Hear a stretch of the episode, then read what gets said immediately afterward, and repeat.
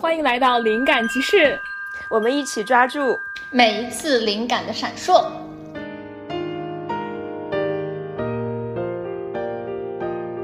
我们这次的主题的灵感是来自于飞热，他是一个有长期记录自己梦境习惯的人，所以我们把飞热邀请来做我们这次活动的嘉宾。Hello，大家好，我是飞热。我平时太爱做梦了，所以总会去写一些东西。好的，谢谢飞热。那我们今天呢，要用比较有趣的方式开始今天的内容，是由我和一飞分别给大家讲述一个由我们自己梦境扩写的故事。然后我们先从趣味性的故事开始，再来看一看梦赋予给我们的创造力，它会变成什么样的有趣的作品。接下来我的这个故事是我做梦之后大概用十分钟的时间写完的，我也一直都没有改，分享给大家看看是不是一个很有趣的故事。我就按照当时写的原文直接读了。昨天我做了一个梦，梦到我们这儿忽然发生了战争。我在家看着窗外，忽然来了很多直升飞机上滑下来的站位的军人，他们站位非常的准确。我当时还不知道要发生什么，然后我就走到家里的走廊，看到了另外一波鬼鬼祟祟的人，我就赶紧回家了。结果呢，我睡觉睡到半夜，外面噼里啪啦的声音实在是太大了，我以为有人放烟花，就想团拢被子继续睡，又坚持了一会儿，因为声音实在是太大了，我就睡不着，然后起来看。结果我从打开窗户一看，看到两方人马在火拼，不远处还有类似炸弹爆炸的光亮和烟雾燃起，我懵了。第一反应是打开手机搜索新闻，结果呢，手机上风平浪静，没有出现任何这次事件的消息。然后我就想着要不要出去看看情况。结果刚刚推门出去，就听见轰的一声，我清楚地感觉到肯定是炸弹砸下来了，而且离我很近，因为不仅有声音，而且有巨大的晃动。我闭上眼睛，等待灰飞烟灭的那一刻，我想到了各种各样的感受。我想应该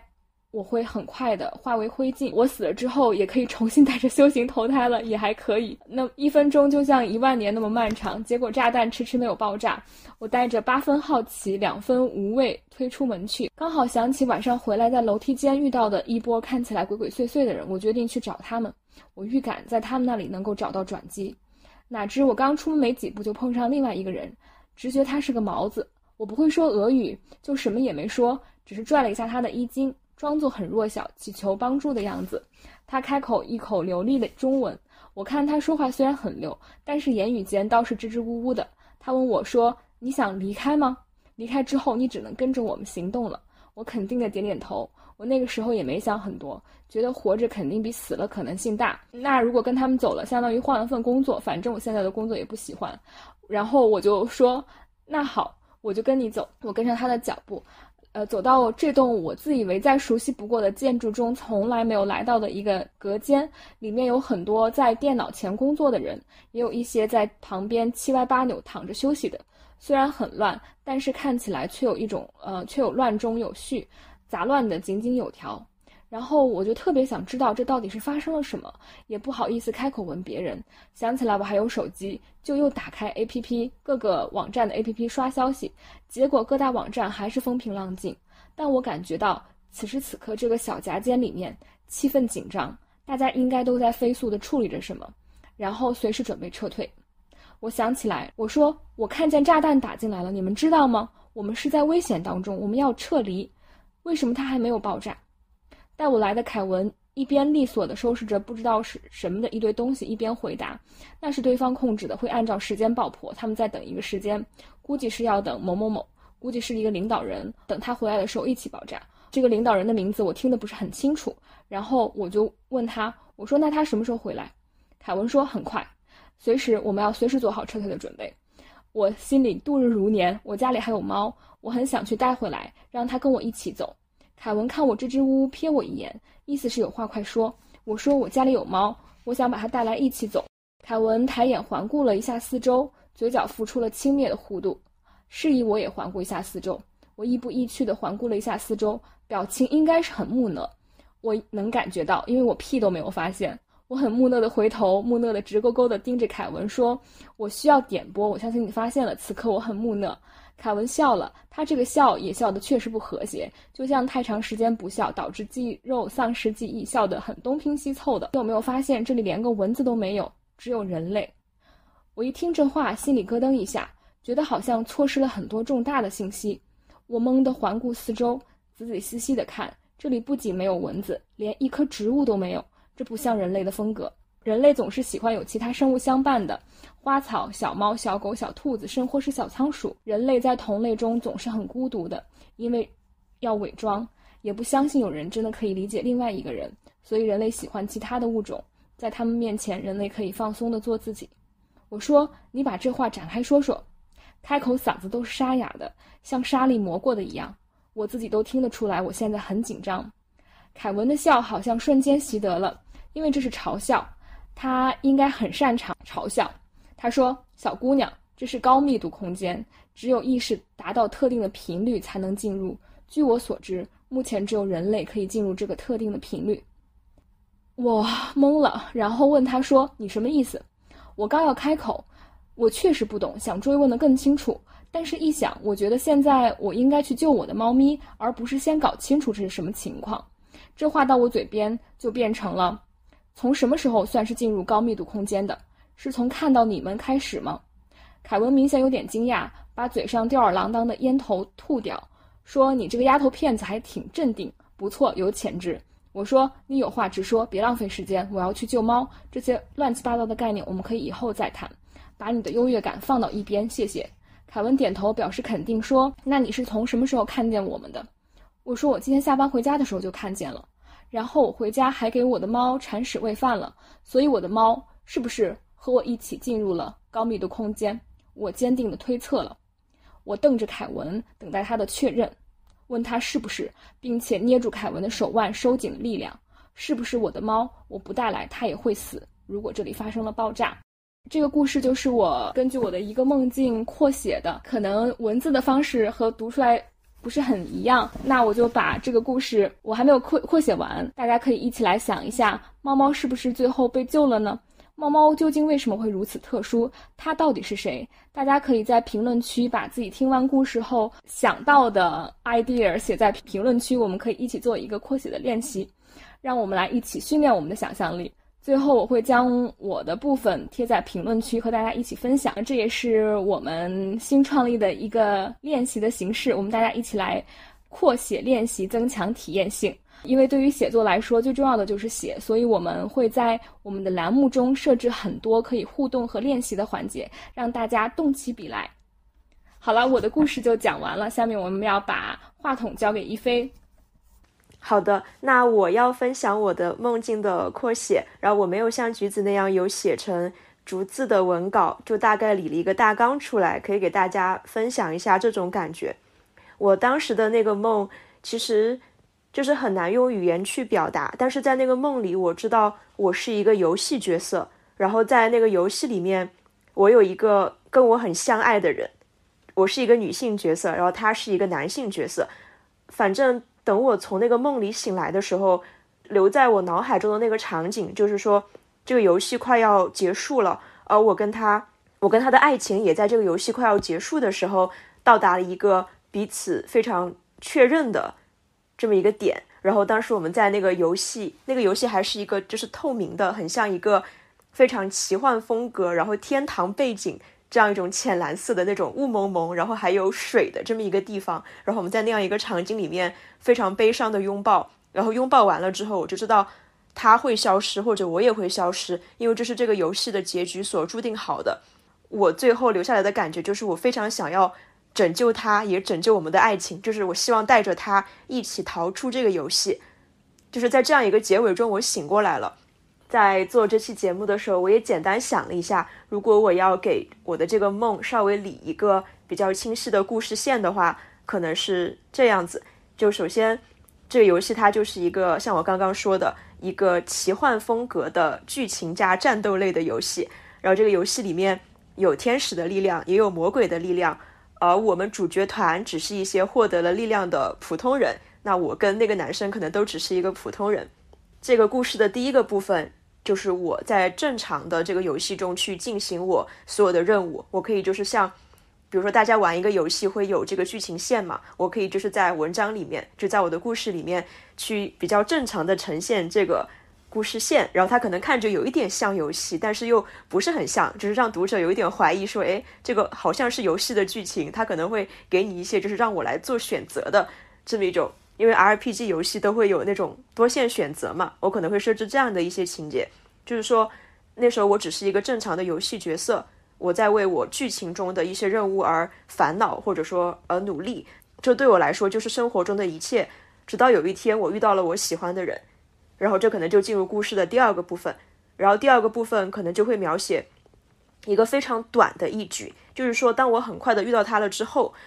他好像突然就在我的面前，在某个剧情里面就是死掉了，然后死掉了之后，我发现自己忽然就离开了此刻的这个场景，我被带回了游戏的开头，然后当我回到游戏的开头之后，我又要再经历一遍第一章里我已经描述过的一些情节，然后这对我来说就有了一种似曾相识的感觉。于是这时候我就开始质疑说，我到底有没有自主意识？我是不是其实是活在一个游戏里面？为什么这一切好像都在无限循环的发生？然后接下来的话，可能就会到故事的第三章，我可能会有一个不断去思考有没有命运、有没有自主意识的这么一个过程。然后我最后得出的一个结论是，我发现无论是不是命中注定，我都会反复的爱上我眼前的这个人。那既然这样的话，无论他是不是注定好的，我都想去接受我的这个命运，然后我也最终认可了这个爱情。可能因为故事的这个男主角确实是一个非常值得喜欢的人物。最后我在故事的第三个部分会下定决心说，我要带他走，我要拯救他，然后把我们两个都带出这个无限循环的游戏命运。我们要突破这一切，然后甚至我可以就是付出牺牲自己的代价。我我大概想的一个故事情节，就是根据我那个梦想出来的故事情节是这样的。嗯，它并不是一个特别完整的故事，因为其实，在设定的时候，我遇到了一个很困难的地方，就是，嗯，我要思考说，我到底怎么样去突破？对，就是说我在梦中的那个角色很疑惑的事情，我现在用我的脑子去想，我也还是没有想出来。如果我就是一个游戏角色的话，到底什么事情让我，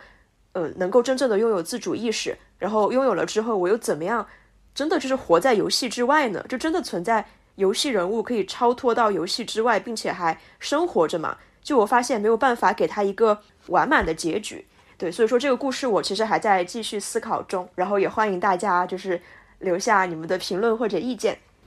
哇，一菲的这故事好浪漫呀！这个男生之后你回想以后，你觉得有原型吗？没有原型，就是他应该不是我在生活中遇到的人，因为那个梦里面他就是很完整的一个。就是一个完整的存在，然后一切都发生在那个梦里，而且其实，其实，在梦里我完全想不起来为什么我对这个人会有很深的感情，因为我觉得梦它给我的这些信息就好像是一个压缩包，就这个压缩包虽然说我现在的脑子没有办法把它的每一个东西都完全解压完成，就是它没有办法对我来说形成很清很清晰的解释，但是那个爱情的感觉跟爱情的开头、中间和结尾，它已经。完整的包含在了压缩包里面，所以说我就知道，对我来说，那个梦里就是一切都非常有逻辑，然后非常的有因果，然后有先后顺序，但是我完全想不出来它跟我的生活有什么对应。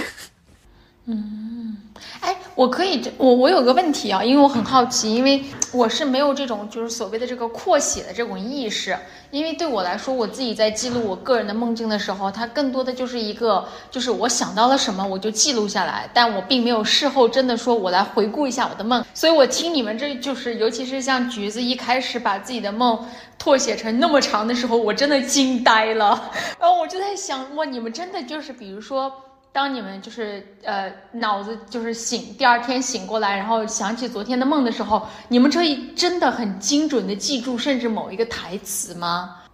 不会的，这个是写的。我觉得梦就是梦是一种超越三维的沟通方式，它是直接给你的一个感受。嗯，而且梦里面的语言也不是真的，就是像我们三维的语言一样。我告诉你什么就是什么，然后台词是一句一句，我感觉更多的就是大家好像一个眼神就知道对方在说什么的那种感觉，所以我觉得对我来说扩写都是要脑补的，等于是就是把之前咱们在梦里面遇到的那些，可能就是用画面一个画面就讲完了所有千一一堆信息的那个东西，给它用文字像一点一点抽丝剥离，给它扩充起来，是这个意思是吧？对，是的，而且我觉得这是一个特别好的写作练习。飞热不是给了我一给了我和一菲一个你的梦吗？对的，最近的梦，然后我我俩都扩写了一下，你也可以听一听你的梦会，呃，把它转变成什么样的创作。对，我觉得就是最直接的回答飞热问题的方法，就是我们直接跟飞热分享一下我跟橘子是如何扩写飞热分享给我们的一个梦的。对，然后飞热的这个梦我们也会贴在本集节目的 show notes 里面，然后大家可以就是去看原文。然后现在可以请飞热简单讲一下自己。分享给我们的这个梦本来是什么样？我简单说一下我这个梦啊，我呢在梦里，我梦见我自己是一个，在一个类似于像创投会这么的一个环境里面，然后在创作一个剧本，然后但是因为这个剧本是属于边创作边拍，同时要边改，所以整个节奏是非常的快，以至于我整个人处于一个非常。就是你的大脑飞速旋转，就没有喘口气的机会的那那么一个精神状态里。然后这时候画面一转，转到第二个画面，我现在能想起来的哈。第二个画面就是说，哎，我发现我来到了一个颁奖活动的现场，但这个现场呢，然后我就看到我的这个剧组的演员嘛，一个二个穿的贼漂亮，特别好看的衣服。然后但我看的就目瞪口呆。然后这时候我才突然发现了。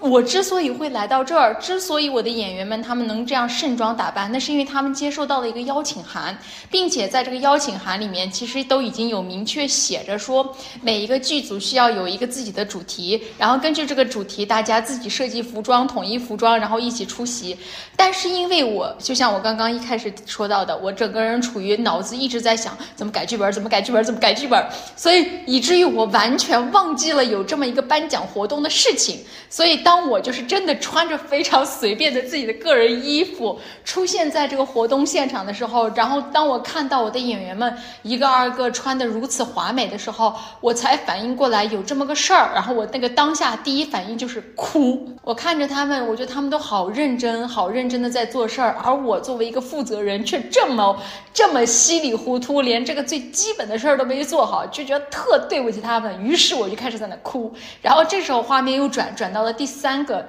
第三个场景，这第三个场景其实就是类似于要开始上台颁奖了。然后这时候呢，我听到有人叫了我的名字，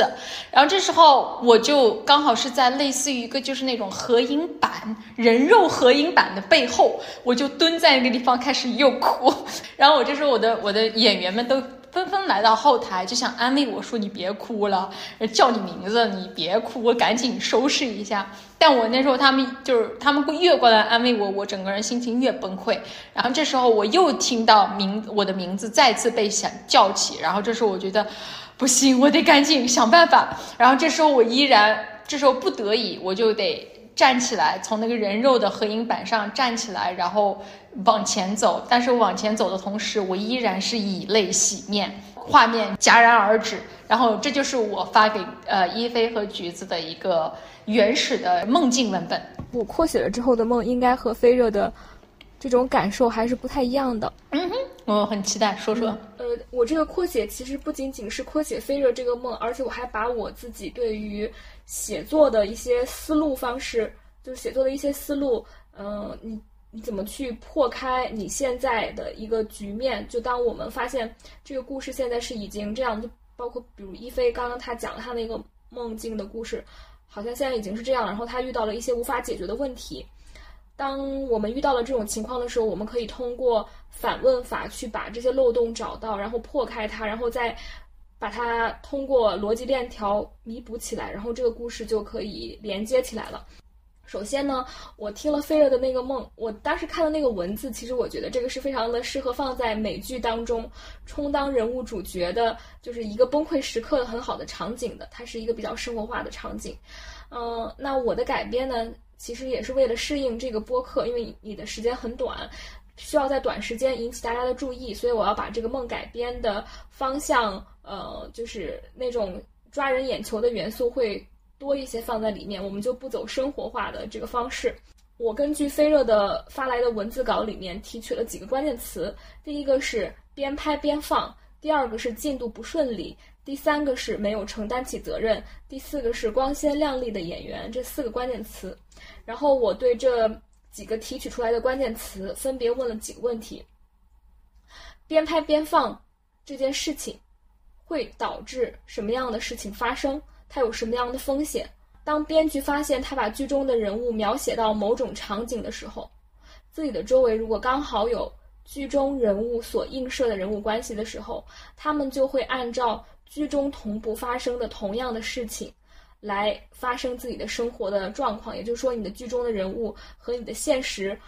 在我们还不知道是为什么原因的时候，它发生了同步性的关联。那这里呢，编剧就会有一个矛盾。剧情需要有波折才能够精彩，这部剧才可以成功。但是编剧希望身边的朋友和家人幸福，所以他要面临的一个选择和取舍就是：要么我要让这部承载了很多人希望的剧烂尾，演员们也会失去爆火的机会。参与这部剧的演员一直是演技很好，但是没有资源，还在圈内被人霸凌。然后编剧其实也是因为。这些原因才加入这个剧组的。那么，编剧应该如何取舍？这也可以作为一个我们思考和讨论的问题。那么，第二个关键词，进度不顺利会发生什么？边拍边放的编剧，呃，这样的节奏和工作的要求呢，是必须要求跟上进度的。圈内没有任何的编剧愿意接受这种这样的制作条件，但是制作方非常神秘，他指定了这种呃模式。然后，并且指定了演员和编剧的名单，谁都不知道是为什么。但是这次的报酬非常丰厚，演员们也有各自苦衷，需要呃需要金钱。编剧如果拒绝这个这个要求呢，这个局就不能够成。编剧就嗯权衡了一下，然后接受了这个很大的挑战。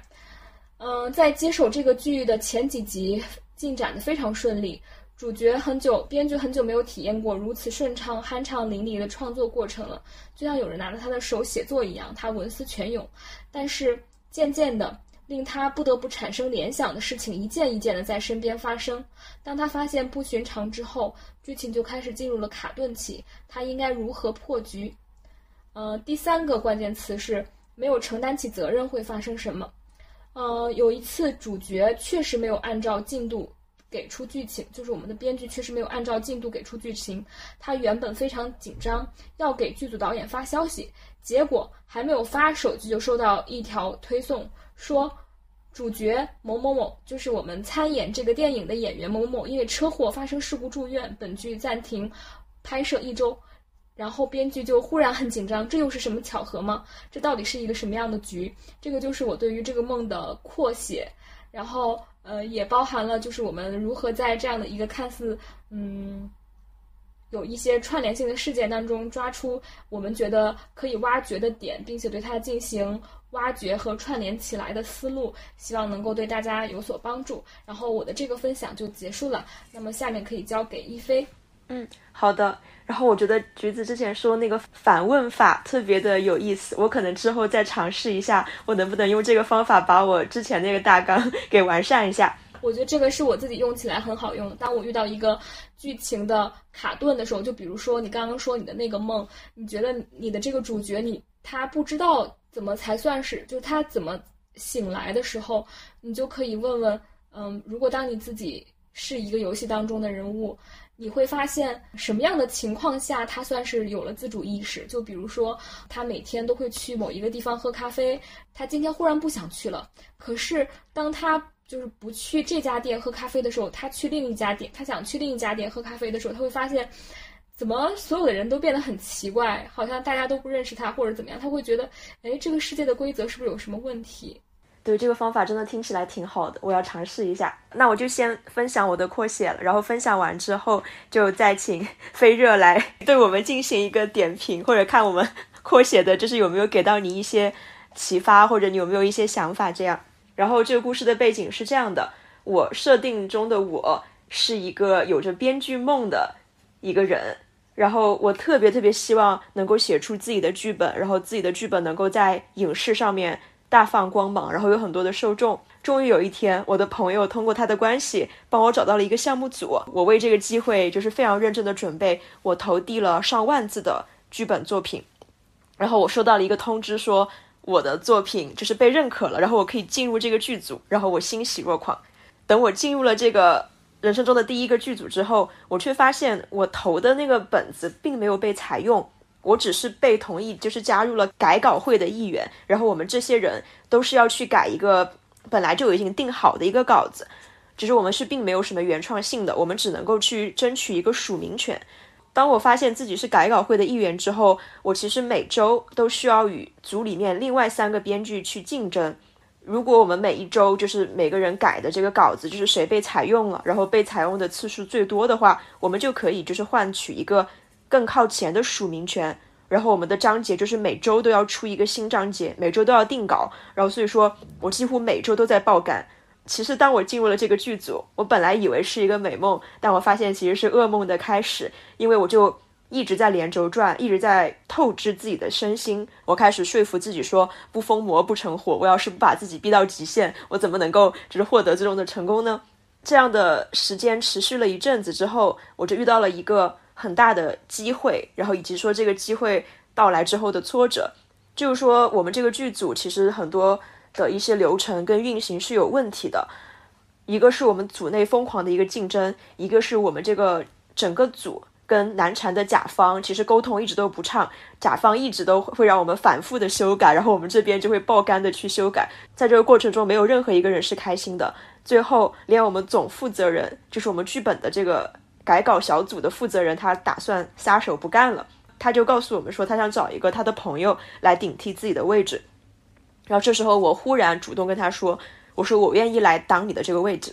然后其实我当时只是这么尝试着一说，我没有想到他居然就是真的同意让我来当这个剧组的总负责人了。毕竟我只是一个小小的写手而已。然后这是我第一次进剧组，我不知道他为什么会把这么好的机会让给我。那我可能之后才通过大家的流言蜚语了解到，说因为总负责人自己觉得这个项目非常的没希望，他本来是想坑一个自己的朋友的。然后这时候我主动去申请了之后，他就觉得说，那正好可以就来坑我了，不用去坑自己的朋友，到时候还欠人家一个人情。但是我自己不相信这样的事情，我就觉得说，我要尽我的所能，把这个剧本改好，我把一切都弄好，我把这个剧组就是变得很正向，然后运行的很好。但是做着做着，我就发现自己的能力确实有限，而且最关键的一个点是，我只会写东西，我不会管理，而且我并不是来自一个富裕家庭，但是这个剧组的很多人都是来自，比如说上流社会，或者说有很好的家世背景，这导致他们对我有一些。歧视，然后我跟演员们的关系也没有那么的好，所以即使写出了剧本，可能演员们也会故意有一些抗拒，或者说不愿意去好好演这个角色。我在这个剧组的处境其实就很差了，甚至有人会来嘲笑我的穿着打扮，然后觉得我这个人就是因为我之前不疯魔不成活，然后疯狂写作的这个情况，他们觉得我活得很邋遢，甚至很不现实。就我的想法好像也很奇怪。然后只有另外一个来自一个贫苦家庭的演员。他跟我是惺惺相惜的，我们成了朋友。但是他跟我一样，在这个剧组里面是受排挤的，然后这让我非常的心疼。我几乎就想主动退出这来之不易的所有的一切。直到这个故事的高潮，就是公司为了宣传这部剧，他提前组织了一个叫做“令人期待”的剧作的颁奖晚会。然后我我们这个剧组跟其他的一些就是还没有把剧本就是完全定下来的一些剧组，就是都来参加了这个这个晚会。在这个晚会之前，好像我们这个组内又爆发了很多的争吵。比如说，一些编剧就是本来就不服我的管理，然后他们就想，就是说这个剧本写的不好，要全部推翻重写，怎么怎么样。然后我就真的想尝试说，要不要去重写，等等等等。就是我开始觉得自己的一切都摇摇欲坠了，然后我觉得对一切都感到患得患失。所以说，在这个舞会上，我才会就是当别人都穿着华服去准备领奖的时候，我自己是崩溃大哭，然后我觉得自己不配站在这个位置。然后，但是最终的一个转折，可能就是说，嗯，我可能会设置他再跟那个来自贫苦家庭的演员有一次沟通，或者说他，比如说突然接到自己家人的电话呀，或者自己朋友的鼓励什么的，他就觉得说，我再次感受到了我为什么来到这里，我感受到了我身边的人对我的期待，甚至说是一个依赖，就是说，无论我配不配，无论我怀不怀疑自己的能力，我既然现在已经站到了这个位置，我就必须要为大家去争取他们期待的一切。所以，甚至我做这些都不是特别在为了自己了，我可以说是为了我的朋友，然后为我的为了我的家人，为了就是依赖我能力的这些员工去做这个事情。所以最后我虽然情绪非常的不佳，然后我也非常怀疑自己，可是我还是衣衫褴褛的站在了那个舞台上，然后去感谢我的团队。然后这时候我感到梦幻般的眩晕，然后甚至当我讲完之后，然后这个光打在我的脸上，然后大家。在那个台下鼓掌的时候，我又感到就是那种快乐、那种荣耀，像潮水一样的涌过来。就我觉得好像名利的光环就是如此的吸引人。就我好希望自己能够一直站在这个舞台上去发表我的演讲，然后去带领大家做一些事情。所以最后我紧紧的抓住话筒，就是决定无论如何我都不要再放弃所有到我眼前的机会，无论是为了我还是说为了那些别人。就是就是我可能最后他的这个动机不是一个百分之百纯洁的说。为了大家去付出，然后帮助大家的一个很好的动机，也不是一个就是非常自私的，就是说我要抓取名利，然后我要自己往上爬。就是我把它设置到了一个两者都融合的一个部分，就是让他陷入了一个矛盾的境地。就可能这样的话，给他留出一些未来成长的空间吧。我可能最后会把它放在一个类似于就是那部叫《黑天鹅》的电影这样一个结尾的场景，就是最后就是会留一个比较有争议的结尾这样子。哇哦！首先我要给你俩鼓掌，Oh my God，Great work！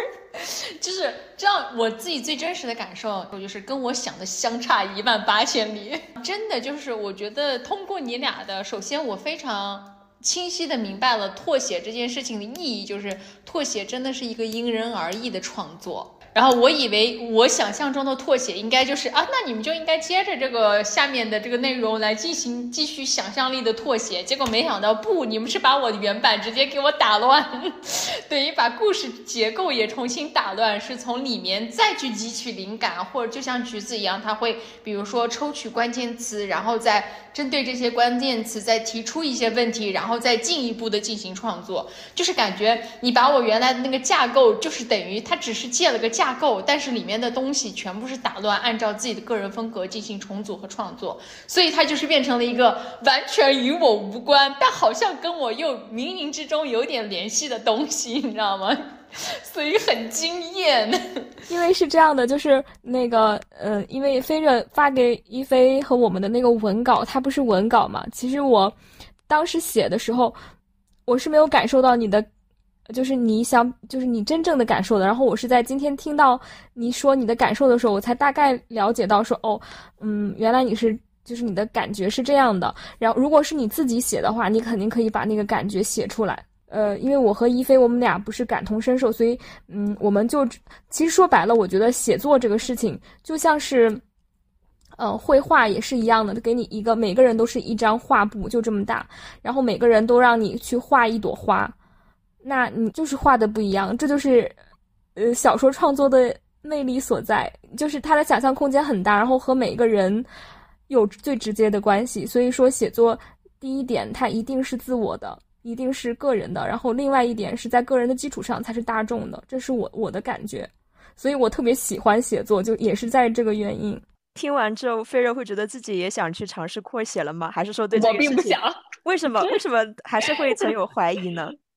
呃，不是，其实也不是存有怀疑了，就是可能跟我自己个人多年来就是记录梦境的一个个人习惯也有关。对我来说，当然这个部分我们可以等会儿再展开详聊。但是如果在现在这个时候要说的话，可能对我来说，梦境它更多的就是一个灵感的工具，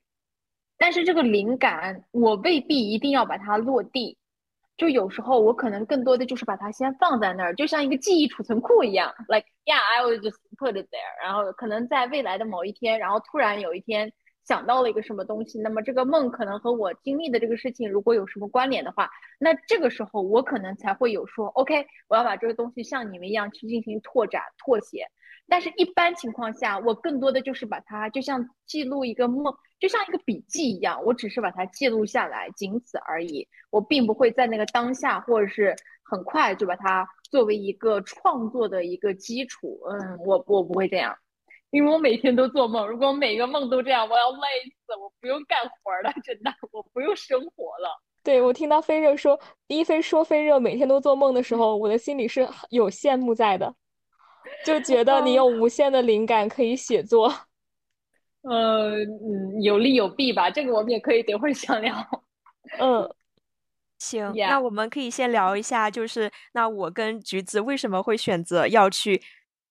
做一个梦境的扩写练习，我们觉得它嗯对我们的创作就是能带来什么？嗯，我其实我我我会从三个方面探讨这个话题。一是一菲所说的灵感，其实很多的创作者是非常想要写作的，但是，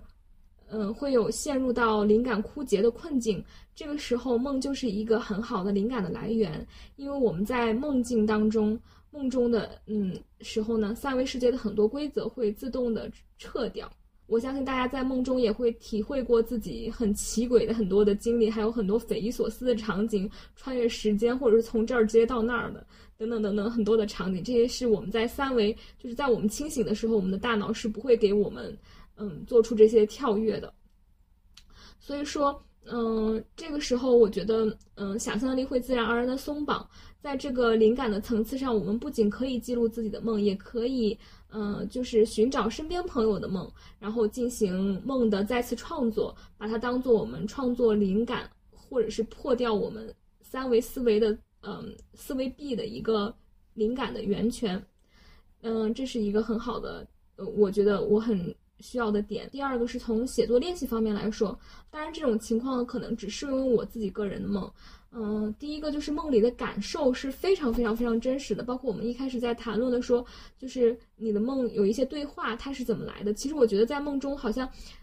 我们人物和人物之间的交流，它是超越三维的这种固有的模式的，好像就是你一个眼神，或者是就是一下子你就会知道对方在想什么，可能那个时候都没有语言，然后这种很真实的感受，其实非常适合描写的练习。因为在梦境中的感受，我我我自己的体会是比三维的世界还会更加真实的。那嗯，就有的时候三维的那种，我们有很多的逻辑，还有我们固有的认知和嗯信念的系统，会限制我们的直观的感受和体验。另外一个呢，是梦境有的时候有多维空间。我们用三维的文字把多维空间的故事带出来，在我们的写作训练当中，能够非常好的针对性的训练我们的时间和空间的感受。为什么这么说呢？因为梦境中的场景和感觉往往都是通过一个电信号的方式直接传递给我们的，然后我们要把这一个点通过文字建立起时间和空间这样的线，然后组成一个有时间、地点、人物的故事结构，把这一点信息。呃，通过呃，以和感受，通过你的故事线，三维的故事线给带出来，这是我觉得我体验过的最棒的写作的训练了。就真实的写作的人，大概都能够在呃懂我在说什么，因为我们在讲故事的时候，完全就是这个过程的复原，心里面有一个想法，然后要用一段文字把心里的想法呈现在这个三维的时空。这个是先说给自己听，然后说给别人听。在梦境里面，其实有有很多的时候，时间线是并行的，或者它超越了我们三维线性的时间的规则。我们还可以训练我们的写作逻辑，因为文字是三维的，在三维世界呢，时间是线性的。我们的梦境的体验是高维的，这个时候时间，嗯、就又不是纯线性的，所以我们要用三维的文字去表达很多并行的线的时候，要求我们的文字功底就非常非常高了。所以这种训练是我个人非常喜欢用的写作训练的方法，可以很好的培养我们在文字当中对于时空的驾驭能力。嗯、我是建议大家这个练习是一定要做的。这个我觉得对我自己个人描写一些比较复杂的故事线，就是多线并行的故事的时候，是非常有帮助的。其实我们每一个人想成为作家或者是创作者，通过写作的方式来表达自己，表达自己眼中的世界。嗯，就像是我们刚刚，嗯，我刚刚我和一菲刚刚扩写的《飞热的那个梦》一样，故事就是一个很简单的故事，要素就是很简单的要素，参与的人员和主角就是很简单的几个人。可是我和一菲，我们两个人写出来的是完全不同的东西，这也就是小说创作的魅力所在。通过故事来表达我们自己是谁的一个方法和方式，就跟我觉得在这一方面上和绘画是相通的。我自己个人觉得，一个成熟的写作者。就是你没有把写作，就是你你这个人没有变成写作的工具，而是写作变成我们表达自己的工具。我会把这样的一个点，对于创作者这样的一个点，我会觉得哦，他已经开始成熟了。嗯，因为有很多的写作者，我也知道大家就是在写一些很激烈的剧情、奇诡的故事线，然后引起大家的注意，然后大家一起就像爆米花电影一样看一个热闹。我对于这一部分的创作者，我觉得在我的观念里面，他们不算是成熟的创作者，他们只算是一个有技巧的匠人，但是他们不算是艺术家。在创作的过程当中。最里程碑的事件就是我们找真正找到自己的那一刻，属于自己的真正的创作才开始，就是大家一直在寻找个人风格的一个根基吧。通过梦了解真实的自己是一个非常好的捷径，因为在梦中，我们的小我就是我们的自我概念，就是是直接休眠的。这个时候，我们的信念系统层层编织的复杂的逻辑就会直接退去了。真实的感受会在梦境当中以光怪陆离的情节展现。我们可以通过这些线索找到我们最恐惧的是什么，最快乐的是什么。我们的故事可以建立在这些真实的内在之上，真正的故事也就由此开始了。属于我们自己灵魂的故事也就真正开始了。每一个人的灵魂是不同的，所以个人风格也就由此开始了。这个我一直觉得这个是里程碑的事件，所以我是非常非常推荐大家在创作的过程当中。嗯，通过梦境的扩写和练习，嗯，找到自己究竟是谁。就是我非常喜欢橘子刚刚说的，就是说梦给我们传递是通过电信号，然后它是一个多维空间的讯息，然后它考验的是我们的时空驾驭能力。就是我确实感觉，就是像我在分享我第一个就是那个游戏主角那个梦的时候，我感觉它给我信息就是一个完整的压缩包。所有的信息已经在我的身体里了，我的细胞已经知道了压缩包里所有的信息，但我的脑子还不知道。我的脑子必须要把压缩包按照就是脑子能理解的方式去一个一个解压了，他才知道。对，所以说，我觉得解压一个梦境是需要技巧，可能也需要时机的。可能有的时候脑子还没有准备好，就是能够去解压，就是梦境给到的这个东西。但是好像我已经本能的知道这个故事大概是怎么回事了。对，然后我觉得橘子就是说的也切中了，就之前我觉得很难以去扩写梦境的原因，因为我做这个练习其实也也不是很多，对，就做了这么二十多年的梦，其实就是没有真的去扩写过几个梦。然后我觉得通过这次的聊天，我也更清楚了为什么，就是因为梦它其实是一个多重因果线跟故事线交织在一起的东西，它是大量那种重叠的那种叠影。比如说，我在梦里会同时经历多个时空的故事，然后这在我用三维的想法去理解的时候，就会造成一种混乱感。所以说，我在记录的时候，我就会发现说，它明明是一个什么都有的大包裹、大压缩包，我却要必须把它一条一条的去解压，然后用正常的语言逻辑去记录，然后把它拆成每个人都可以理解的几根不同的故事线，然后很可能就是在拆的过程中，比如说我。就是解说包一能够拆，然后解说包三也能够拆，但是二断了，然后 我可能就没有办法把它拆的，就是非常的完整，或者说理得非常的顺。所以说，这就是我觉得记录梦的一个难度所在。而且还有一点就是，即使我可以按照我的逻辑去把就是这个事情给说清楚，好像也很难完全还原梦里面那种感觉，因为梦的感觉也不是。就是跟那个故事线一样，也是多重的感觉交织在一起，它是非常非常复杂的，还有各种很朦胧的、还没有解压的那种前因后果。所以说，它各方面都是有非常多的一个层次，不仅需要你有很多重的感受力，你还必须要有很多重的理解力，才能够把它给很好的拆分出来。对，但是我今天就是听完以后的一个想法，就是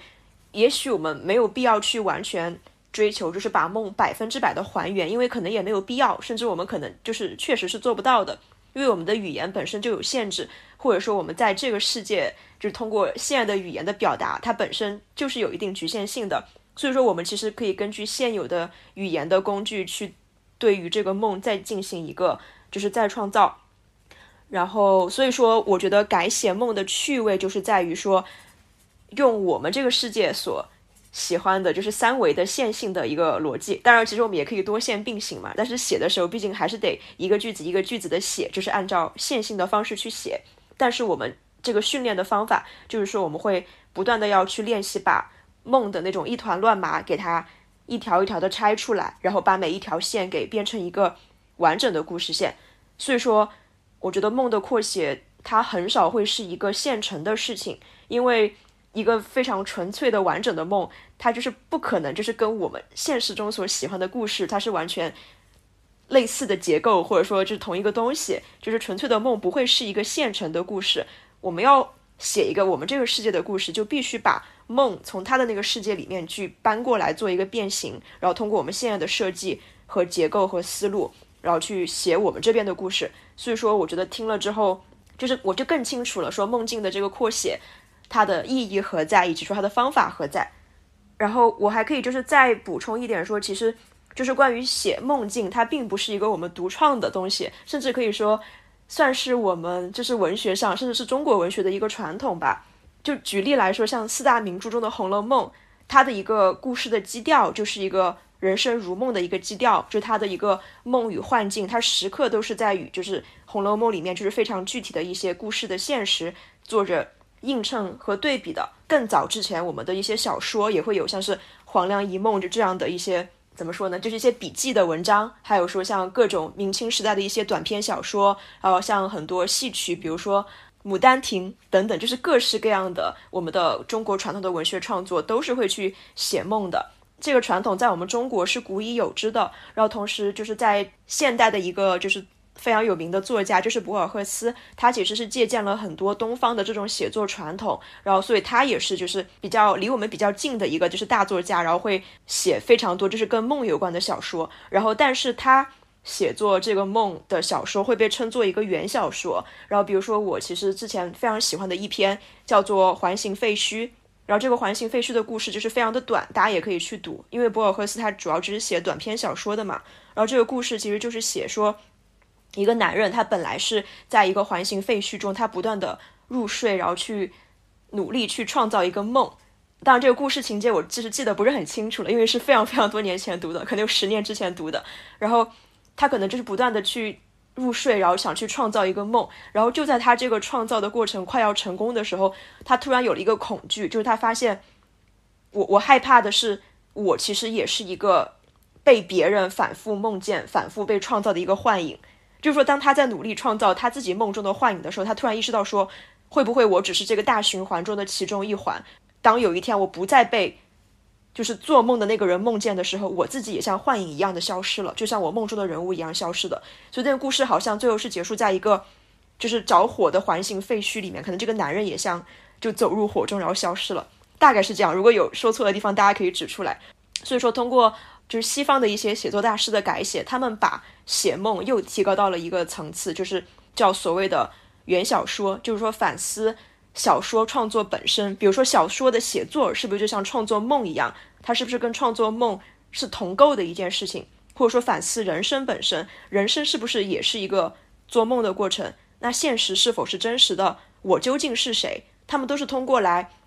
反思，就是或者说写作就是做梦这件事情来讨论这样一些。很深刻也很本质的一些就是哲学化的命题，听起来很有意思，而且我觉得和你的那个一开始你分享你的那个梦也有一些异曲同工之处。哎，你能感觉到吗？我是真的感觉到有点有点类似的血脉在里面。博尔赫斯也是在探讨的，就是梦中的人做梦，就是现实中的人生活的真实性问题，就是我们的生活的真实性问题，我们这个三维世界的真实性问题。然后你的那个小说，其实你的核心也是探讨的你的生活的真实性问题，但是你后面会加了一个情节，说，嗯，就是不管是真实的还是不真实的，你要照住你的感受，感受是真实的。大概我的感觉是这样的。这种比较严肃的，怎么讲，就是认真的思考人生的作家，都会考虑这些很哲学化的问题。他们的小说也都是在探讨这些哲学化的问题。这个就是我觉得严肃文学和。嗯，另外一种娱乐性的文学之间最根本的差距。好，我们进入下一个部分，就是我们可以简单说一下我们自己做梦的风格，因为我会觉得可能每个人的梦都是非常不一样的嘛。就像我以前跟别人聊天，我总会问一个问题，就是说你的梦是黑白的还是彩色的？哦，是有声的还是无声的？等等。然后真的会有人去做那种黑白然后无声的梦，所以我甚至会觉得说，也许做梦它。代表了我们灵魂，就是真正的那种温度跟质地，对，所以我觉得我们是不是可以分享一下，我们常常会做什么样的梦？这个有意思，啊 我喜欢这个问题，我觉得好棒啊！好呀，那你可以先分享。哦，我来吗？你哦，如果是这样的话，那我首先我想说，像刚刚一菲说自己之前问过别人，这是彩色的还是黑色的，是有声的还是无声的？那我可以告诉你，这四种我都做过。飞热果然是梦境大师。没有是自己哎，我我觉得这可能也跟我自己贪睡是有离不开离不开关系的。如果说那咱们说回到就是刚刚的这个问题，就是说咱们的每个人的梦的风格，我觉得我的梦的风格可能大致上我可以用几个关键词来概括：第一，十八禁，咱们节目的格局立刻就拉大，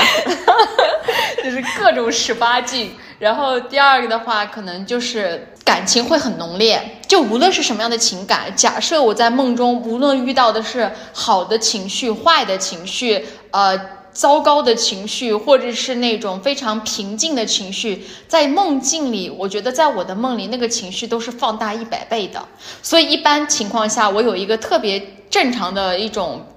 生理表现就是，当我尤其是假设我昨去觉觉得，哎，我昨天晚上做做的梦，哎呦，好漫长，或者我觉得做的特别丰富的时候，我第二天起来一定是非常非常累的。这种累就是最直接的表现，就是我觉得。哎，我没有力气运动，因为我自己是早上一起来第一件事情就是先去运动，然后这运动的时候，所以如果我前天如果就当天晚上我做梦做的非常丰富，然后第二天我起来以后，我身体上就会有一种非常强烈的疲惫感。第三个关键词我能想到的就是，我的梦一般都非常的夸张和离奇，就是夸张离奇到什么程度呢？就是当我。清醒了，当我觉得我眼睛睁开了，我的那个就是正常人的那种逻辑思维开始回过来的时候，我一去细想我的梦，我觉得我都没有办法把我的梦一个二个就是一个片段一个片段连接起来，因为它是没有任何逻辑性的，非常的荒谬。就是我记录梦的时候经历过几个阶段，以至于就是因为它太过于荒谬，到后面我就直接索性放弃了，就是试图，比如说在睁开眼睛的那一刻开始去记录梦的时候，试图把它们用用文字的形式把它们串联起来。大概这就是我能想到的比较带比较有个人风格的一个我的自己的梦境的一个状态。我其实第一次听你们分享说还有黑白的梦，还有无声的梦，我真的是第一次听说，会觉得非常的开拓眼界，还真的有这样的，我都没有做过那样的梦。我的梦就是很正常的，就是有声音、有颜色的这种。我的梦就是它当然也很光怪陆离，但是都是在普通的背景下的光怪陆离，所以它也没有什么特别的。不不仅是说有人的梦会有，比如说颜有没有颜色，有没有声音的区分，还有人的梦，它就是能够续接上之前的梦。我偶尔能做那种，就是我做这个梦，然后我知道这个梦我以前做过，我在做第二集。我当时有一次就发了一个朋友圈，就是去问大家说，嗯，大家有没有这样的情况？然后有人就告诉我说他们有，然后他们因为。当时有一个女孩，然后她也是说自己会记录梦，她就会发现自己写着写着就会发现，哎，我今天记的这个梦是之前的第二集，所以说我可能，嗯，我之后还会问说，就除了说你的梦有没有颜色，有没有声音，我可能还会问说你的梦有没有续集，还是说每次都是单独的？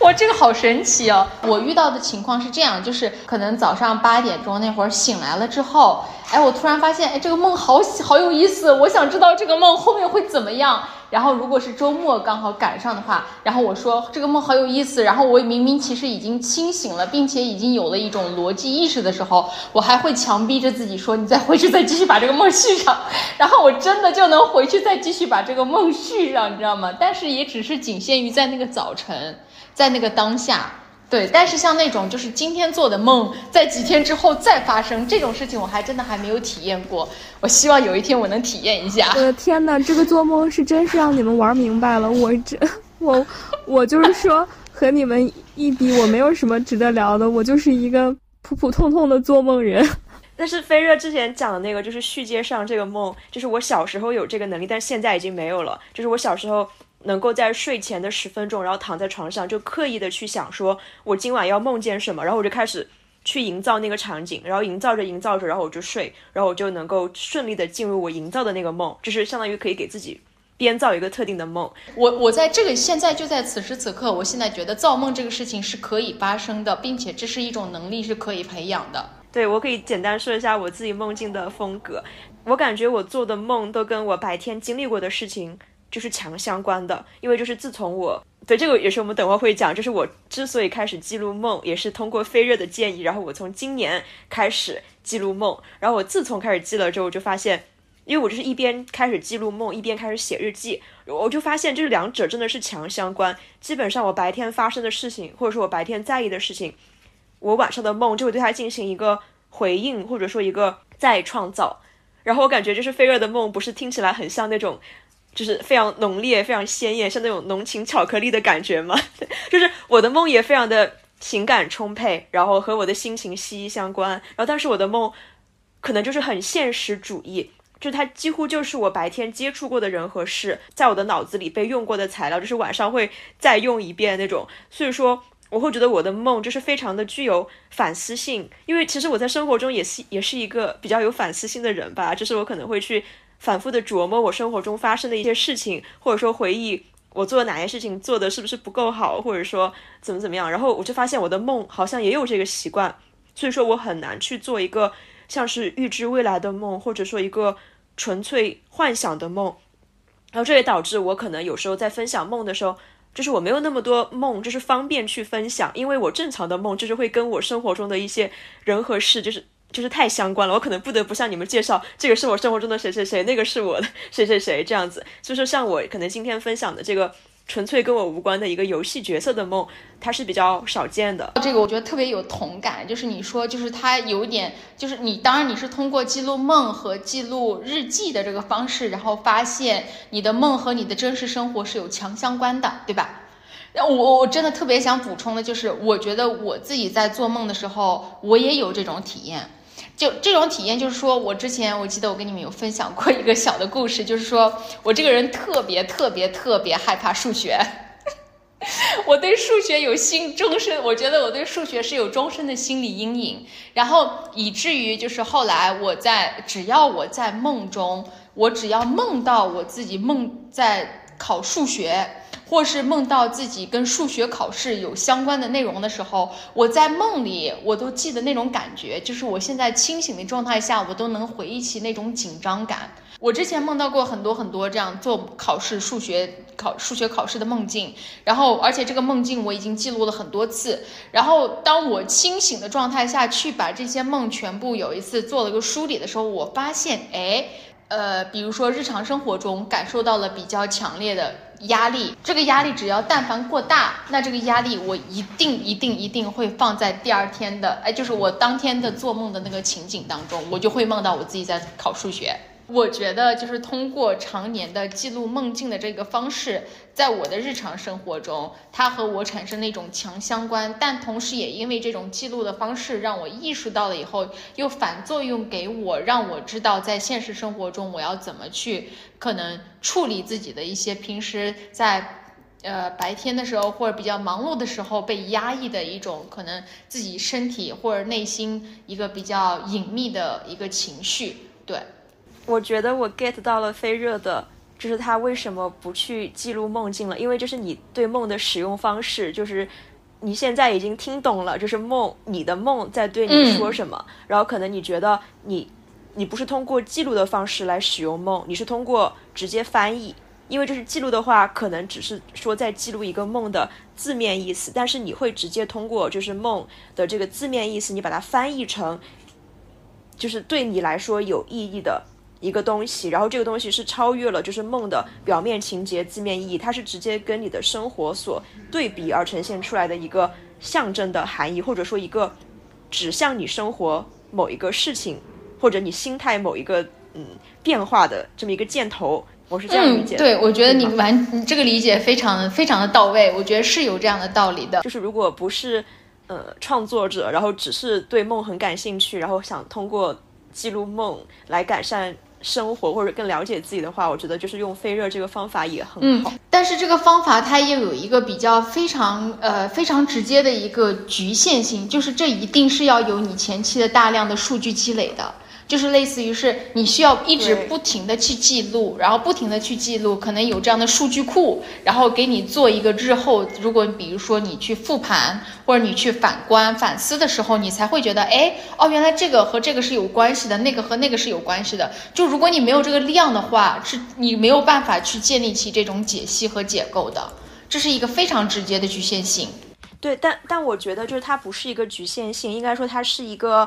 正确的使用方式。因为如果说你你觉得就是好像不需要构建一个专属于你的数据库，就可以通过一个就是现有的就是普遍的一个所谓就梦到这个就对应什么那种传统周公解梦的方式，我觉得那样反而是不准确的嘛。因为我觉得所谓就是梦境对生活的象征。它一定是存在于某个系统里的，那这个系统跟系统之间又是独立的，就是你的系统跟别人的系统是不一样的。比如说，在你的梦里面，独角兽意味着这个，然后在别人的梦里，独角兽意味着那个，然后你们只能通过去深入的研究自己的梦，才能知道独角兽对你们分别意味着什么。等到在这时候，如果我看一个像周公解梦，或者别人就网上就是我去搜索一下，他们说独角兽一定意味着这个，它可能对我来说根本就不实用。所以我觉得，就是如果很想就是真的去了解自己的梦，就是准确的了解的话，只能走这样一条路。我觉得它它只是说不是一个捷径嘛，但是本来这个事情捷径它就是不准确的。嗯，它形成的那种意义或者代表的象征是不一样的。对，那比如说我的那个数学，我我惧怕数学，是因为我真的对数学从小有心理阴影，所以这个东西在我的梦境中就变变成了一个可能是一种压力，或者是一种这种隐在的一种情绪的释放。但这个东西可能对于那种爱数学的人就不存在，就不成立。人家对数学就是天之就非常的热爱的话，他可能会觉得数学对他来说是一种天赐，那这个就没有办法成立了。确实是要因人而异的。在我看来，就是关于这种梦境的记录，在这个过程中对我产生过比较深远的两影影响的两个人，我其实挺想分享的。这两个人其实都是一个，就都是电影导演，一个是费里尼。然后费里尼的话，是因为我当时在读他的那个《小丑的流浪》这本自传的时候，他讲到了一个细节，就是说他很多电影的灵感其实往往就是来自于梦，然后甚至说可能就是来自于一个图像。因为比我并我比我并不是特别清楚，比如说你们平时在做梦的时候，你们对梦境的这种记忆是以图像的方式记忆为主，还是会以文字的这种记忆为主？但我知道我对我的呃。就是梦境的记录一定是图像为主的，因为我记住的就有点像电影一样，它是一帧一帧，它是一个画面一个画面，所以这也是为什么呃，这之前我刚刚说的就是我后来就放弃了，就是所谓的把它用逻辑把它串联起来，因为它它是一帧一帧一个画面的。然后费里尼他就是那种，他比如说他在记录他自己的梦的时候，他就也是他就记录了一个画面，然后这个画面可能就是一个圆圈。就是就可以抽象到就是一个圆圈，但这个圆圈它就可以直接成为他这个电影的一个创作的灵感，然后他的故事就可以从这个圆圈开始。所以也就是因为我当时在读到了这么一个段落的时候，我突然间就。就 get 到了，我说，哦，我就理解为什么有时候我对梦境的那种记忆是图像式的，然后以至于当我在清醒的时候，我去尝试用笔去用文字把它记录下来的时候，我会觉得非常的痛苦，是因为其实图像本身它可以传递的信息，首先一定是比文字要更丰富的，就有点像之前一菲这边提到过，因为它可能就是这种。多维的世界，它一个图像或者这种梦境本身，它承载的信息是比就是三维的文字要更加丰富，它可以是多个。就是呃多个时间线交叉这种东西是很复杂的，你要用文字去解释起来，其实也是非常吃力的。但是梦境就是尤其是这种图像式的东西，它本身可以承载非常多的信息。所以在我读到它这个片段，我就知道，当它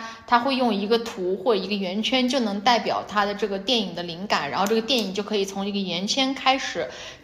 去创作的时候，我突然间就特别珍惜我所有之前自己被唾弃过的那些片段式的那个记呃梦境的图像，因为我觉得这些梦境的图像本身就代表着梦所有的意义。而不是用我们尝试在清醒的状态下用文字写下来的这些东西。因为文字的记忆其实是非常有限的。如果你指望着用文字去把你的梦，就有点像一菲提到的，就是想要百分之百还原，其实本身就是一件非常不不符合人情逻辑的事情。对，因为梦梦可以非常的丰富，它的丰富多元是你没有办法用一个非常局限的文字去展现出来的。所以，与其尝试着用呃，呃尝试着让自己想要说用局限的人类的才华去把这样一个丰富的东西给拓展出来，对，反正对我来说，我觉得就是 费里他这个方式就给我了一个打开了个边界，让我更加珍惜我那些片段式的呃梦境的画面。然后，因为这些梦境的画面本身就是我的灵感。灵感来源，然后这些灵感来源，我可以把它像相册一样保留起来。然后这个保留起来以后，我可以就把它放在那儿，我不用着急着说在那个当下我要把它还原成文字，或者是我要把它当做一个宝儿一样给，就是觉得必须在那个当下要把它怎么样怎么样。它其实就可以放在那儿，然后等到未来的某一天，当这个相册你再打开它的时候，也许那些所有的东西就可能就像就像呃。就像长了翅膀的天使一样，会就是一下子就感觉像打开了你的一个新世界，反而在那个当下，所有的东西都会被释放出来。另一个导演其实是北野武，呃，这个北北野武，我记得我当时在读他的这个《无聊的人生，我死也不要》这本书的时候，我也有这种同感，就是他当时提到，就是说他自己在创作电影剧本的时候，他也是那种他是那种图像式的人。它不是那种文字像的，就比如说它的那个电影的一个电影是怎么开始的呢？它有些人可能是一段话，比如说编剧们，他们可能用一句话就开始了这个故事的。前因后果就这么一下子顺着开始了。他对于他电影的这个剧本创作，其实就是一幅画，一幅画。比如说，他首先想到的就是一个人孤独的站在海边，然后下一个画面就是，呃，旁边来了一个人。那么可能就这两幅这两个画面就直接够给他了一个灵感，然后就开始让他创作一部电影。所以就是这两个人，我觉得在一定程度上，在梦境的这个层面，他给我的一个启发就是他让我意识到。图像本身的力量，比如说我在梦中，我梦到了，比如说在浩瀚的大海里面，我梦到我自己在浩瀚的大海里面，就这么一个简单的画面，你把它用文字说出来，它是非常干瘪的。但是这个画面本身，如果你把它像相册一样留住，那么可能在未来的某一天，这个画面本身就可以成为一个灵感，然后激发你去创作出一个非常伟大的作品。我不知道我这样讲有没有讲清楚，让你们觉得有点能大概 get 到我的意思。你你讲清楚了，但是我能再为我们文字工作者争取一下吗？可以可以，完全没有问题。就是我认为你讲的就是大导演的通过图像的工作方式，跟我们写作者通过文字的工作方式，它不冲突，它仅仅只是工作方式的不同。比如说，我知道我的梦里，当然。也有画面，当然也有场景，同时它也有故事，也有感觉。但因为我不是一个画画的人，我也不会画画，然后我也不拍电影，所以说我不去记录图像，不是因为我觉得记录图像，比如说没有记录文字好，或者说就是没有别的就是记录方式好，纯粹是因为我记录梦是一个强烈目的导向的方法，就是说我记录梦不是为了去准确的还原梦，就是我们不是在比较。图像和文字哪一个更能还原梦？而是我选择一个适合我使用的部分，因为我是一个文字工作者。那为了我后续的工作方便，我当然会以文字的方式去做这个最初的记录。那如果我是一个导演，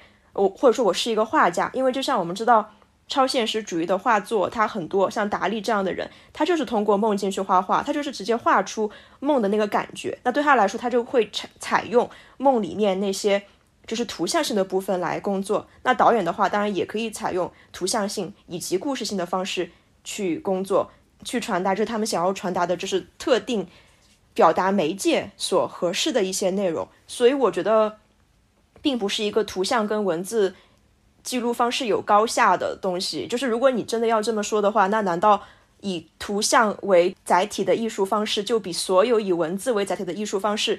表达的东西都更多嘛？因为我们是以文字工作，所以我们用文字来记录。如果我们以图像来工作，我们自然也会以图像来记录。所以我觉得就是两者不存在可比性。嗯嗯嗯，对，我觉得这这点补充的很好。其实我想就是提到这两位对我来说可能有比较深远的这个影响的这个导演，是因为我觉得也是通过他们，我大概感知到哦，可能我自己在梦的这个领域，比起用比如说一一早起来了以后。用尝试用笔和纸把它写出来这种方式去记录，和比如说我去尝试记住某一个画面相比，我是一个更偏向于用图像去记录梦境或尝试去理解梦境的一个人。当然，一定会如果有我这样的人的存在，那么一定也会存在，就是说一大早可能喜欢用文字，用文字就能够非常流畅的把自己的梦境给写下来的人。对，就是通过你说的，也让我意识到了，说我们这一期节目可能。对于就是去做造型艺术，然后就是绘画艺术的 创作者，可能启发就没有文字工作者对对对，我想到这个时候，我也有时候会默默的小遗憾，就说为什么我没有从小学画画？为什么我没有去学画画？如果能学画画，是不是我这种特长或是我这种优势就会放大的更大？你现在对我会有这种小的遗憾。没关系，现在就可以。唉。学画画好难呢。嗯，我觉得把它当成一个你喜欢体验的事情，就没有什么难或者不难的，就是享受这个过程就好了。这不，橘子，你要想想啊，我问你的这个问题是说这个梦给你带来了什么？我记得你刚刚你说的那个部分也可以值得稍微聊一聊。嗯，即就是因为我是一个修行人，我很清楚的知道，所有一切的发生，不管它是套着梦的壳子，还是在三维上有三维上的事情。嗯，对我来说都是一样的，它是没有真和假的区别的。因为每一件事儿的发生，包括我看到的一本书，它虽然不是我写的，但是我在读这本书的时候，我产生的感受，那都是我的感受，我会一样的对待的。一菲呢？我很想听听一菲，就是如果你你会怎么倾向于把梦，呃，你会怎么理解去理解你的梦？就我也是一个一直以来都非常多梦的人。因为我开始记录这个梦境也是今年才开始嘛，那在我没有尝试记录之前，我做的无数个梦都已经就消散在了我的记忆中，我其实没有办法想起来。就是如果说在之前我某些早晨能够记得起来的话，我会把它分享给当事人，因为像我说的，我会梦到跟我生活中非常多相关的人，我就会。告诉他啊，我今我昨天晚上梦到你了，然后这个梦特别有意思，就是增加一点聊天的话题这样子，嗯，但是因为我没有去把它记录下来，所以很多梦就是我确实已经想不起来了，因此我也很难想得起它跟我的生活有什么样的关联，所以我会觉得可能我没有好好的利用那些梦，但是怎么说呢？就是即使我现在已经开始在记录梦境了。就是我始终对他们的真实性抱有一点距离感，就是说我我确实会去使用他们，可是我不会把梦中的情节就是想的特别真实。就是我要怎么说呢？因为就像我刚刚说的，比如说梦境给我们的是一个压缩包，然后但是这个压缩包它怎么样被我们解压，完全是就我们脑子的一个构造，或者说我们思维的一个结构去做了一个非常主观的解压，因此。就是我相信说，我们记得的梦境可能并不是我们昨晚真正梦到的东西，可能我我们梦到的是一个我们自己完全无法理解、无法相信、也无法记住的事物。但是我们的脑子为了让我们能够记住一些片段，它会把它进行一个改装或者进行一个过滤，就它是一个特别就结构特别受到限制的一个滤网。那经过这样一个过滤之后，梦本身的样子已经不再是我梦到的那个样子。所以说，即使对于我记得的这个部分，我也抱有了一丝怀疑感。嗯，我不知道飞热能不能理解我说的这个意思。就是比如说，嗯，像我们之前在讨论梦的时候，我跟你说我很喜欢的一个理论，说梦其实是我们在其他世界过着的，就是平行的人生嘛。然后当我用这个理论再去解释这个梦的时候，就是可能确实是这样。然后可能我在我的其他的平行人生是一个我完全自己无法理解的样子。当它被我记得的时候。它没有办法完全还原出，就是好像很清晰的另外一个平行人生。它只是一些仿佛跟我的生活有一些相似，又有一些细微不同的一些碎片。但是我始终就是相信说，我对他的理解可能不是他真正的样子。那还挺有意思的。好，那现在我们进入就是本集的最后一个部分，就是给大家推荐一些记录梦的比较实用的一些方法和一些实用性的建议。然后我就先来说，因为我就是在去年年末跟费热进行了一个如何记录梦境的一个实用的讨论，就是对我的帮助非常非常大。就因为我之前不知道如何记录梦，呃，我也没有办法通过文字来记梦，因为我觉得写字就是很耗时，然后我的手会很累，我也不会在身边常备着纸和笔，可能身边有的就是手机，但手机打字我也觉得就是挺麻烦的。所以说，因为始终找不到一个比较好的记录方法，我这么多年都没有去记录梦。所以说，去年在跟飞热讨论了之后，飞热告诉我说可以用 飞书妙记，这不是在给飞书打广告哈，就是说飞书妙记为什么非常适合来记录梦呢？因为我现在已经尝试了三个月了，我觉得真的是非常好用。就首先，飞书妙记它的一个功能就是录音。就是你好，你睡醒之后，你现在脑子还是糊的，然后你不想写字，也不想打字，但是你起码可以说话，对吧？虽然你说的可能前言不搭后语，但是你就是能够以一种比较自动化的方式去，哪怕吐出一串乱码，你也是在说话的。所以这时候你就打开录音，然后对着这个录音机去讲你的这个梦。好，比如说我发现，如果到了一个像是有多重故事线或者多重感受。多重场景的部分，我会在这里专门说一个提示，就是说我会强调一下，这是场景一。讲完之后，我再讲场景二，然后再讲场景三，然后我会补充说这些东西在我的梦里面，他们其实是被我同时接收到和感受到的。在你就是录音完毕之后，它会自动给你转成文字稿。所以说，当你接下来想再去回顾你的梦的时候，你不需要去听那些很长的录音了，你直接搜索关键词或者就是找文字稿，你就能看到大概发生了什么事情。所以我觉得这个方法真的就是非常非常的好用。然后我应该会坚持用到飞书妙计会收费的那一天。Oh my god！那我想追问一下，那你用了这个方法，然后开始记录梦，然后你现在大概记了多少个梦呀？可能每周。至少两到三个吧，就有时候有一些梦，它太碎片化，或者说我觉得就是毫无意义，就是连记录下来的意义可能都没有，我可能就不会记。对，所以说我大概每周记两到三个，然后从今年的一月一号一直记到今天。哇哦，可以可以，嗯嗯，非常有行动力。好，那橘子呢？我就打字，然后我就因为我是那种，当我很想记的时候，我就只想干这件事儿，它不会对我造成压力，然后我就打字了。所以也就是说，当你就是在你睁开眼睛，你觉得你可以用打字这种形式把梦写下来的时候，你其实并没有经历过思维断片的时刻，是吗？对，我可以，这个我是可以的。嗯嗯，而且我觉得我是那种对我来说，我是目目标性很强的，我就是为了写作。嗯，我不是为了探寻自己，因为我清醒的时候就可以 探寻自己，所以。对我来说，这个嗯就是写作，然后我会觉得，哎，这个有写作的价值，我就会记；没有，我就不会记。可以，好，那我来说一下我的吧。嘿，那 重磅重磅来收尾了啊！我可以给大家分享呃两个记录梦的方式。第一个方式其实非常非常的简单，简单到所有人都能做。就是你在睡觉之前，请你在你的枕头边放一个纸和笔，请你不要小瞧这个动作，相信我。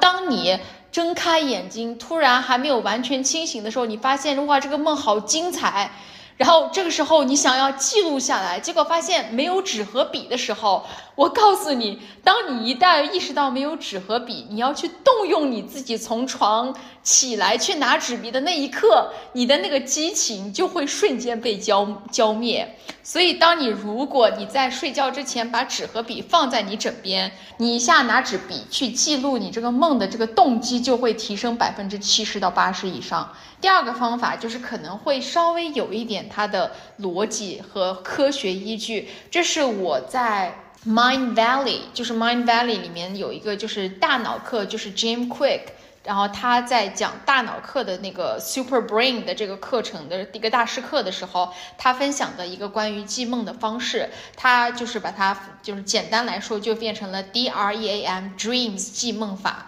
，D 代表的就是 D Decide，就是决定。这个就有一点可以 call back 刚刚一菲在之前分享的，就是说，呃，我在那个昨天晚上，我刻意跟自己说我要去做一个什么样的梦，这个是可以 recall，就是可以 call back 的，就是真的你在睡，如果想你说我想要记录一个，我想明天我想记一个梦，那你最好的办法就是你可以在。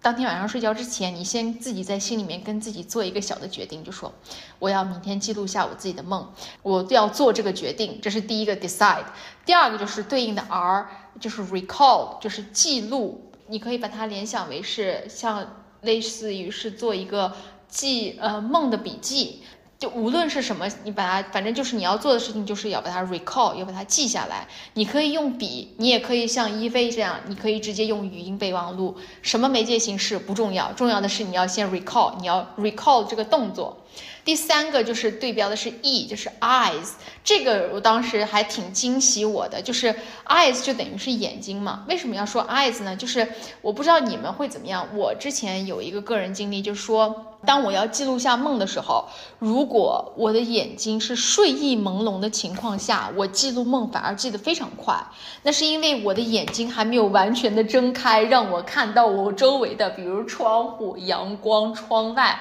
就是这些信息是没有。干扰的，在那个稍微好像半清醒不清醒的那个状态下，让自己的呃大脑和你的梦。是能够产生一个连接，接下来就是 A，A 代表的就是 affirmation，就是确认，我要确认自己的这个意图，什么意图呢？就是我要确认，我要记录下我这个梦的这个意图和想法。你可以把它理解为是一个自己的积极的心理暗示。接下来那个啊单词是 M，管理 manage，简单来讲就是你需要在睡觉之前确保你能睡好觉。就是要有一个睡前的仪式，这个仪式也是最基本的，就是给你自己一个非常好的一个睡眠环境。然后甚至他还提到了说，比如说你可以在睡觉之前进行一个睡眠的冥想，冥想的过程其实就是帮你自己 cool down，就是让你的大脑先沉淀下来，给你自己一个放空的过程。然后放空的过程其实能够更好的可以让你进入一个睡眠的状态和做梦的状态。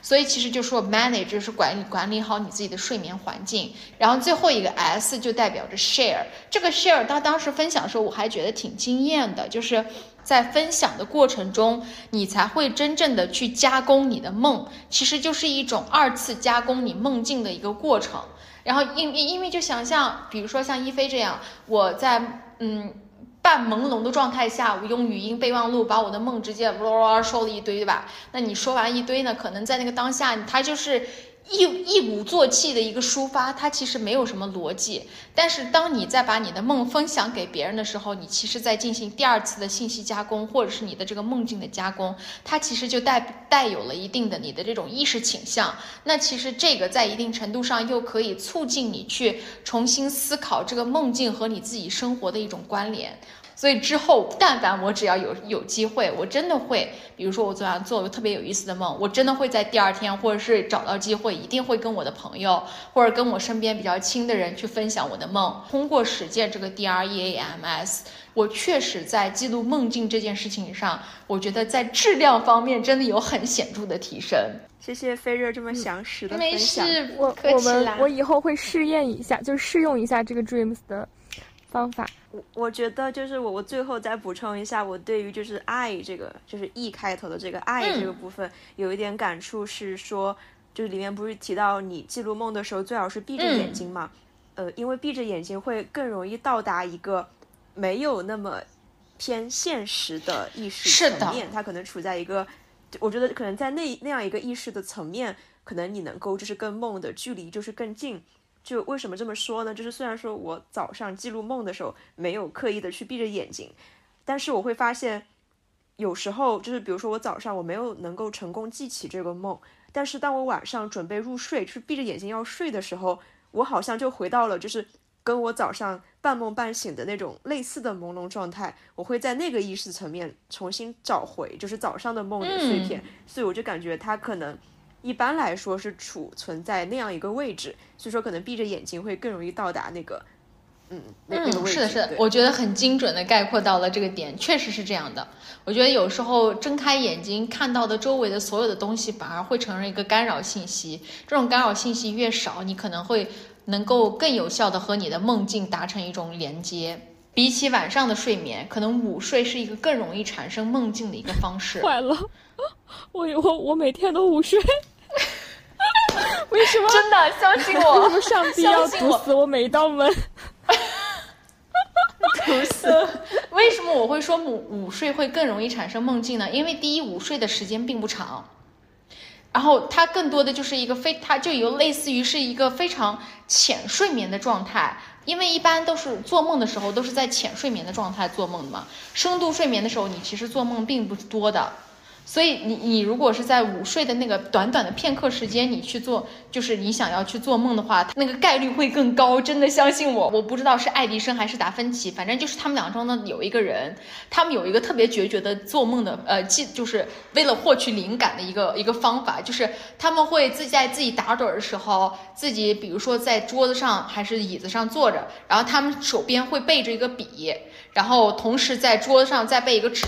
然后当自己打盹儿打盹儿的时候，然后头一下低下来，那个笔不就会掉落吗？那个掉落的那个声音就会一下把他们惊醒。当他们惊醒的时候，他会立马拿起笔，赶紧把他刚刚在梦里面东西直接写下来，你知道吗？我当时听到这个方法绝了，真的太绝了。今天聊得很开心，然后内容也非常的丰富。最后我们给大家准备了一个小小的互动活动，欢迎大家在留言区。根据你最近做的一个梦，可以去改写或者扩写成一个故事的片段，或者一个故事的大纲，甚至你写一首诗也可以。如果自己扩写不出来，也可以在评论区里面和我们一起互动，然后我们也可以随机，